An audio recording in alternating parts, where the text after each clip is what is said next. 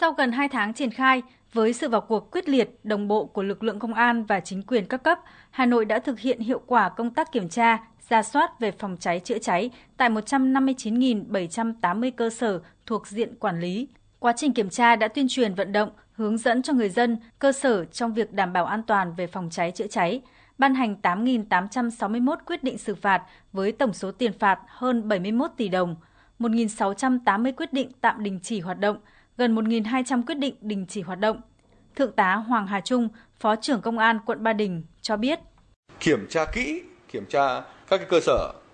Nếu không đảm bảo thì phương châm của chúng tôi là kiên quyết tạm đình chỉ, đình chỉ và xử lý đối với các cơ sở không đảm bảo.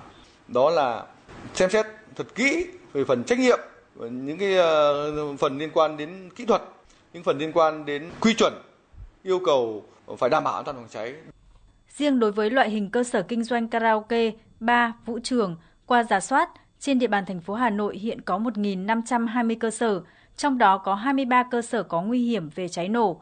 Đến ngày 12 tháng 12 năm 2022 đã tổ chức kiểm tra 3.256 lượt cơ sở, xử phạt 415 trường hợp, tạm đình chỉ 193 cơ sở, đình chỉ 554 cơ sở, tham mưu Ủy ban Nhân dân cấp quận, huyện ban hành nhiều văn bản yêu cầu các cơ sở dừng hoạt động để khắc phục các tồn tại vi phạm về phòng cháy, chữa cháy.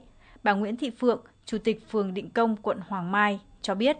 Vừa rồi thì công tác ờ, giả soát karaoke về nội dung phòng cháy chữa cháy chúng tôi làm rất gắt gao. Trên địa bàn phường thì có hai điểm được cấp phép thôi. Và hiện nay thì hai điểm đấy đã hoàn thiện đầy đủ hồ sơ và cũng được phép hoạt động đủ điều kiện. Cái địa bàn Định Công thì cũng là một trong những cái phường mà chúng tôi cũng cho là à, cũng rất là phức tạp. Nên là chúng tôi lúc nào cũng đưa cái công tác đảm bảo an ninh trật tự, phòng cháy chữa cháy lên hàng đầu.